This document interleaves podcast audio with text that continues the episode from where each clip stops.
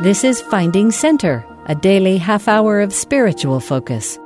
Today on Finding Center, the theme is Learning from Failure. Cassy Budd, a professor in the BYU School of Accountancy at the time of this address, will share her BYU devotional remarks entitled On Failing and Finishing.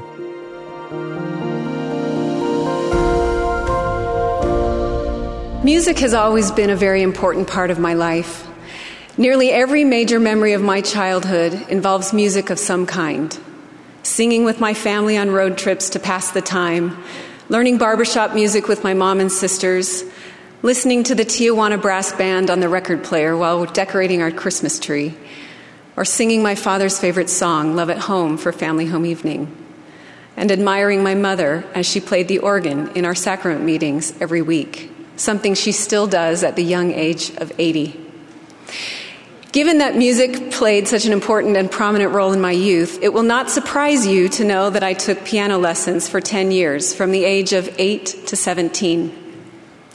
My first piano teacher, we will call her Mrs. Smith, was very strict and had very high expectations for mastery. During my lessons, Mrs. Smith would often follow the music with a pencil as I played. Sometimes, after I hit a sour note or used the wrong fingering, Mrs. Smith would flick my fingers with that pencil. She intended to help me recognize the mistake so that I could correct it. But unfortunately, after several experiences with the dreaded pencil, I learned that the least painful way to handle my mistakes was to remove my hands from the keys as quickly as possible. This habit of abruptly stopping after a mistake was also unintentionally reinforced when I would practice at home. Our piano was positioned on a wall that was opposite our kitchen. In fact, it was back to back with our stove. I would often practice while my mother was making dinner just on the other side of the wall. When I would make a mistake, she would make a staccato ah sound. Startled, my hands would fly from the keys. I know this was not the intended outcome because I heard her do the same thing when she made her own mistakes at the organ or piano. She still does this today, but only in practice. When she is at the organ or piano for performance, there are few errors, and when they occur, they are hardly noticeable. She can play right on through a mistake like nothing happened. I, on the other hand, cannot. Most of my piano recitals with Mrs. Smith took place in the chapel of my home ward building. These were reverent occasions. No clapping after the end of each performer, just polite smiles from the audience as we each took our turn at the grand piano. We were not allowed to use our music, so for me, the walk up those three velvety red steps to the piano felt like walking into a battle unarmed. I was terrified that I would make a mistake, take my hands from the keys, and be unable to find the right placement again. This terror of performing would follow me into adulthood. When I was still in the early years of my public accounting career with two small children at home, I was called as the Relief Society pianist. The first week was a disaster. I lurched through some prelude music from the back of the children's songbook, chosen for its simplicity, and then I had to practice a little deep breathing to calm down during the announcements. Then it was go time. I began playing the first chords of the opening song, but before I could make it through the intro, I plunked a sour note, and unsurprisingly, my hands rapidly retreated from the keys. I panicked for a measure or two. I desperately tried to get back into the groove. As usual, the chorister led everyone through all of the verses. The longer they sang, the worse I played, until I was reduced to picking out just the melody line for the last verse. This little episode played out like an old rerun each week until fatefully, someone in the presidency asked if I wouldn't like a key to the church so I could practice. I politely declined, explaining that I actually had a piano at home. I was released within the month. To this day, even when I am home alone practicing in complete solitude, I cannot even play Sweet Hour of Prayer, the simplest of hymns, without stopping, unless I have the unlikely good fortune to get through it with no mistake. For this reason, I try not to call attention to my piano training. Cat's out of the bag now, I guess. I am so paralyzed by my mistakes that I am of no practical use at the piano. It may be easy to say that this paralysis is not my fault, that the teaching style was somehow to blame. But I cannot hold Mrs. Smith or my mother responsible for this problem. You see, my sister Terry had the same piano teacher with the same pencil. She had the same mother with the same ah emanating from the kitchen and the same recital settings. Yet she has gone on to accompany many performers, to play for work parties, to play both the piano and the organ at church, and in general to bless the lives of others with her musical training and talent. When you allow yourself to be paralyzed by your mistakes, you diminish your ability to be useful in God's kingdom. Making mistakes is simply part of the human condition and can be one of your most productive learning tools. You need to recognize your mistakes, yes, but more than that, you need to find a way to effectively play through them. I picked up the ukulele several years ago when I was called as the camp director. I learned a whole slew of camp songs in just a few weeks, thanks to all of that piano training. I still love to play the ukulele while my family sings, and I sometimes use it to write little educational songs about accounting, to the everlasting delight of my students, I'm sure. I still make mistakes with my uke, but they don't stop me from moving on. The stories I've told to t- chosen to tell you today are not easy for me to share. These are not my proudest moments in life, and I usually prefer to wear my confident professional persona for public consumption. However, I have come to appreciate the value of weakness and the strength that can come from acknowledging it. I hope that by sharing a few of my failures, you can find some appreciation for your own. Three years ago, a few faculty in our department decided to take a ski instructor class together. The idea was that we could spend Friday afternoons learning how to teach something completely outside of our expertise, while also enjoying some recreation together and generally deepening our friendships. A few of us, me included, invited our spouses to join in the fun as well. We met together for the first time in our classroom and introduced ourselves to our new classmates. In the process, students commented on their self assessed ski abilities, and I realized with some growing trepidation that I was likely the least prepared for this course. The following week, we met at Sundance, and we spent a fair amount of time on the flat area by the lift, just learning how to orient a beginner to their gear and how to teach someone to get in and out of skis and on and off the lift. We played a couple of simple games together, and I remember feeling somewhat more confident about my place in the group. All was going relatively well for me in the class until we rode the Arrowhead lift to the top of the resort. Prior to getting on the lift, we were instructed to exit to the right at the top, ski to the beginning of Bear Claw Run, and then look down and to the left where we would see the instructors gathering the class. We were then supposed to join the group where we would be split up by ability before heading down the mountain. I made my way to the top of Bear Claw without much trouble. But when I looked to see my classmates skiing to the rendezvous point, I froze. If I were to follow my peers, I would have to ski at what appeared to be an impossible angle. I had never skied on something quite like that before, and I immediately started looking around for other options. I determined that rather than ski directly down the mountain, I would simply ski the mountain horizontally, back and forth, allowing me to take a less severe descent to the desired location.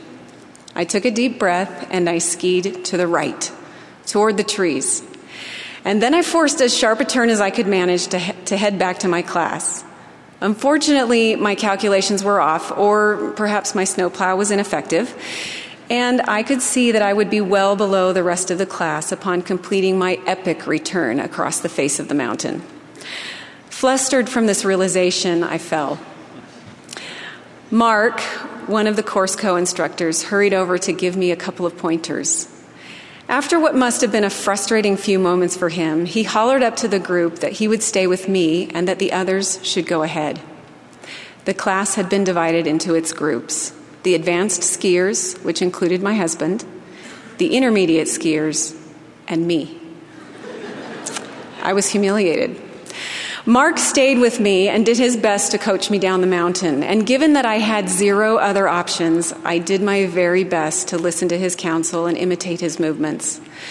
Much of that day is a blur to me. I was constantly switching focus between Mark's patient instruction and my own thoughts about the futility of the whole endeavor. I left Sundance that Friday unsure if I would ever return to class. I even worried about what might happen when I returned to face my colleagues on Monday morning. I fully expected some good natured teasing at my expense and maybe, you know, a little fun. But instead, everyone simply talked about how much fun it was to do something different together. To my surprise, no one focused on my inability. Rather, they talked about their own improvements and their desire to keep learning. Their enthusiasm was contagious, and I privately resolved that I would finish the class. I skied alone a lot in the beginning, and it was hard. I didn't become an incredible skier overnight or ever. I did join the intermediate group for a few runs toward the end of the course, but I was always the last one down the mountain. Still, even I could see that I had improved. This experience gave me a deep appreciation for the value of the try. Simply showing up and starting where you are is all that can be asked of you. Regardless of your level of experience, your failures, your perception of your own potential, wherever you are in life, you just need to show up and try. Try to listen to the patient instruction of the Savior. Try to imitate his movements. Try to ignore the negative self talk when your movements don't measure up. Try to focus on the joy in the learning instead of the defeat in the failure. And amidst your try, recognize that others around you are in the middle of their own try. Celebrate their progress, even when they seem to be farther along than you, and then give them a pass when they fall short. In my own classroom, I've seen through experience that failure is one of the best ways to generate lasting intellectual learning. According to Make It Stick, the science of successful learning, unsuccessful attempts to solve a problem encourage deep processing of the answer when it is later supplied, creating fertile ground for its encoding in a way that simply reading or being given the answer cannot. I look forward to these unsuccessful moments with my students, though I know they are in pain. It is very satisfying as a teacher to witness the trans- transition from failed attempt to recognition and understanding. Failure is useful in physical development as well. Strategically working a muscle to failure, the point when you can no longer lift or push or pull whatever you are lifting or pushing or pulling, then allowing proper time for the muscle fibers to repair is one of the most effective ways to build strength. This process of failing and repairing eventually results in stronger, more efficient muscles. To improve my overall health and fitness, I recently started working with a trainer, and Josh is big on this idea of failure. He chooses movements and weights that will get me to the failing point just at the end of a set.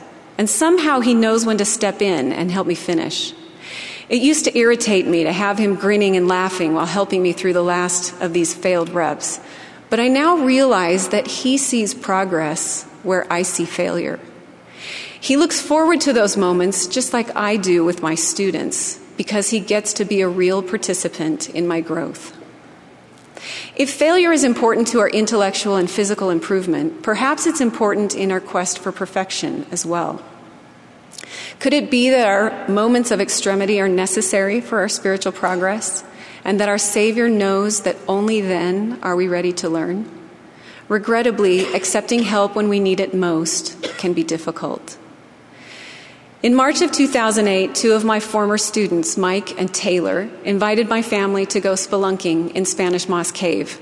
We were all excited to accept the invitation, though we were not experienced rock climbers. Mike started us out early on the appointed morning to do a little training at an indoor gym, after which we hiked five miles into Rock Canyon and up to the cave entrance.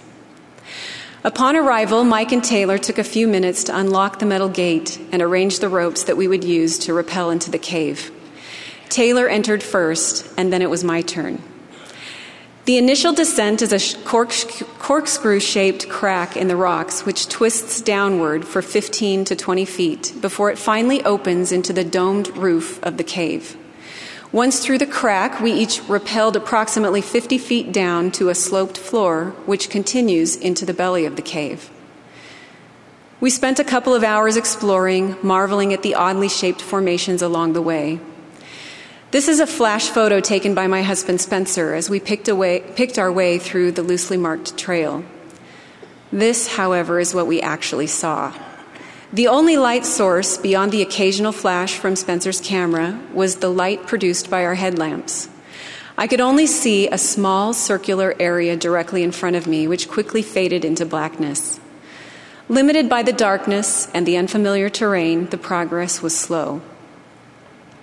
At the bottom of the cave, just before we turned around, Taylor took this picture of my family. From left to right is me, my daughter Shemay, Spencer, and my son Riley. I like recalling this part of the journey, and I remember feeling charged with the exhilaration of a great adventure with my family. It captures the pinnacle of my experience. I felt triumphant, like I'd accomplished something different, something unique and special. But I would not carry that same feeling with me out of the cave. The return trip was harder than the descent, largely due to the lack of light. I look back at the photos now and wonder why I was trying to scramble over the rocks when there seemed to be a clear path just a few feet to my side. I can see those pathways now with the benefit of flash photography, but at the time I was not able to see the route with any clarity. We clambered back up to the domed room, but the real challenge remained. We still had to negotiate the rope that hung from the ceiling, disappearing into the winding rock exit above. And this time we would be climbing up with the assistance of ascenders instead of dropping effortlessly down. Mike ascended first and secured himself above with a second rope, ready to assist us. When it was my turn to exit, Taylor was stabilizing the bottom of the rope, and Mike was positioned in the corkscrew to coach me through the process. I had only learned to use the ascenders that morning, and although it seemed simple in the climbing gym, I struggled to get my arms and legs to work together now. I managed to inch myself about halfway up the rope before I had to stop, slumping down in the climbing harness to rest my legs. But fear would not let me rest my arms. I clung to the ascenders tightly, refusing to let go, unable to relax. I spent several minutes dangling 25 feet above the ground, mustering the necessary strength to keep climbing. I gathered myself and continued up the remaining visible length of rope until the top ascender would move no further. I had reached the rock above and needed to let go of the ascenders. This was the only way I could find handholds and continue climbing. Again, fear took hold of me, and I had neither the strength nor the fortitude to let go. Every muscle in my body shook, and I began to contemplate what living in a cave might be like. In this panic stricken state, I heard Mike talking above me. He was telling me to relax, to stay calm, giving me instructions on where to reach.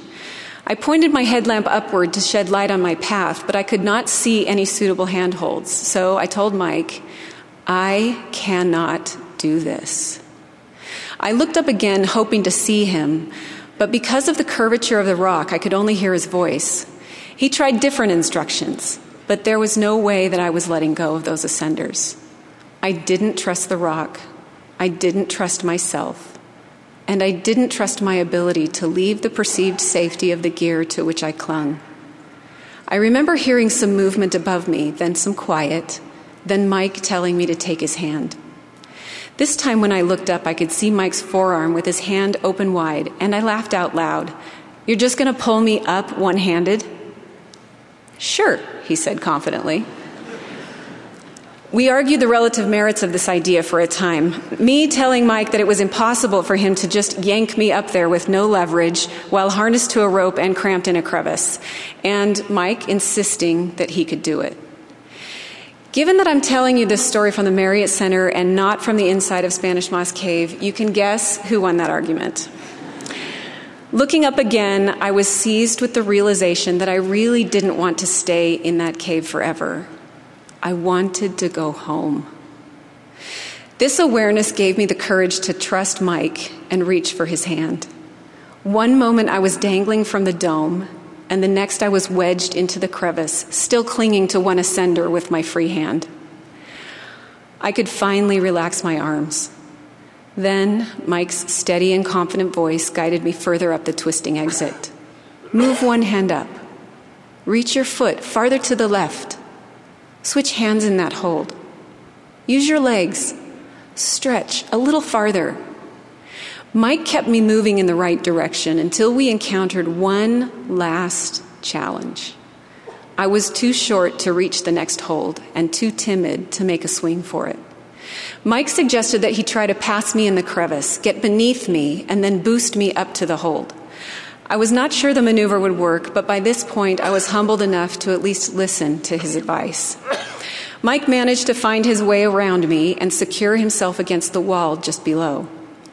When he told me to use his back as a step stool to reach the next hold, I had visions of me standing on his back, his hands slipping under, against the rock under my weight, and his body falling through the hole in the cave ceiling.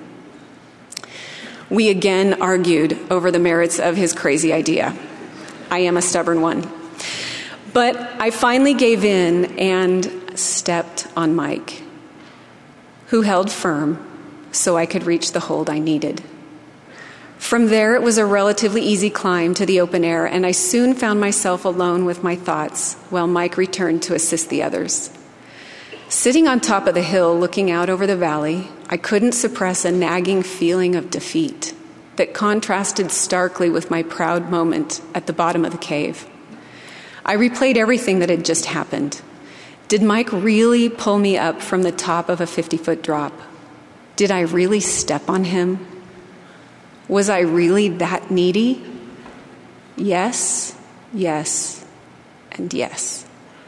We are all that needy. Perhaps you would have fared better than I did in Spanish Moss Cave. But we all, at one time or other, will be in a situation where our strength, or knowledge, or skill, or perhaps even our desire is not enough. These are the times that your Savior pulls you up out of the darkness if you will let go and take his hand. These are the times that his voice guides you to safety if you will listen carefully. And it is for these times that he descended below all things to become your stepping stone. I love these words of Elder Holland. When the Savior says, Come unto me, he means he knows the way out and he knows the way up. He knows it because he has walked it. He knows the way because he is the way. I asked Mike recently whether he was ever concerned about getting me out of the cave that day. Without even thinking about the answer, he replied, No, there was always a plan. I carried all kinds of gear you never saw that day. There is always a way. Sometimes it's 5% me and 95% the other person. Sometimes it's 99% me and 1% the other person. But I know I can work with whatever the person has to give. Our Savior is the same. He can work with whatever you have to give if you're willing to accept His help.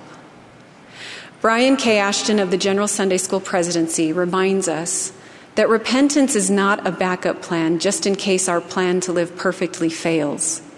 It is not just for big sins, but it's a daily process of self evaluation and improvement that helps us to overcome our sins, our imperfections, our weaknesses, and our inadequacies. Living perfectly is not the plan, repentance is the plan. Jesus Christ is the plan.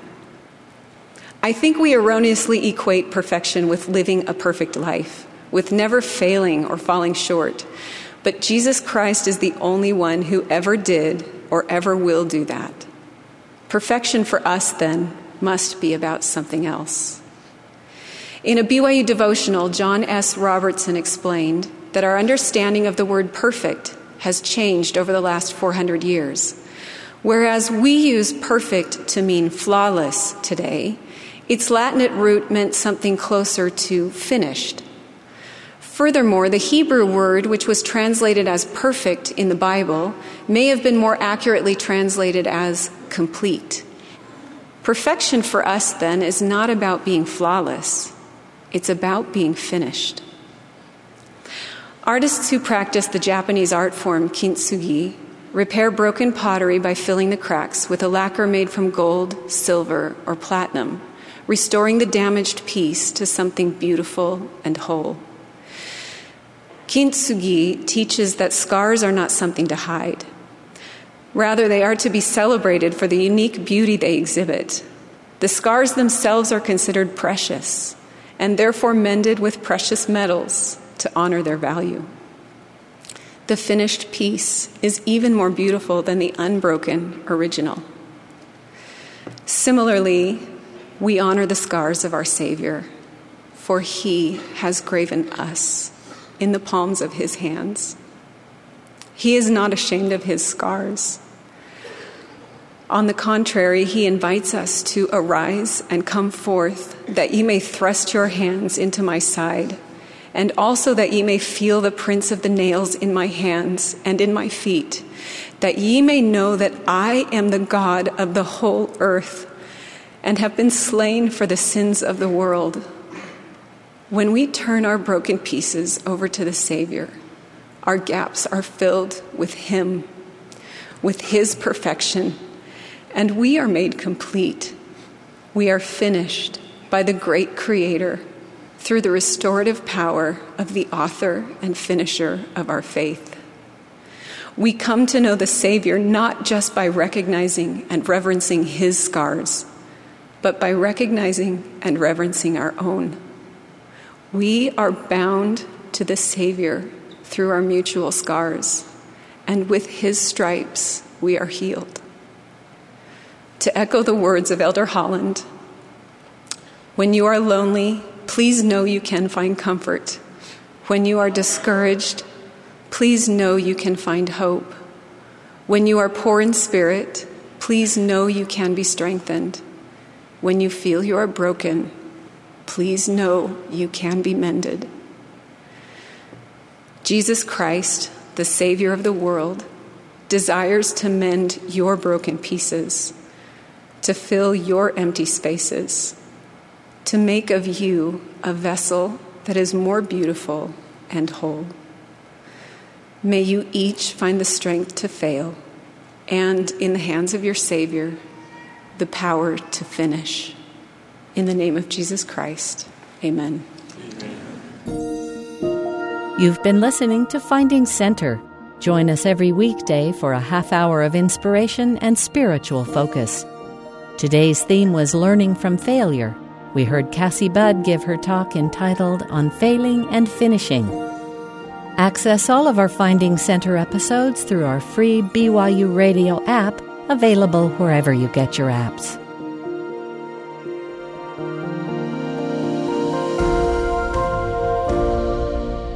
Finding Center is a production of BYU Broadcasting.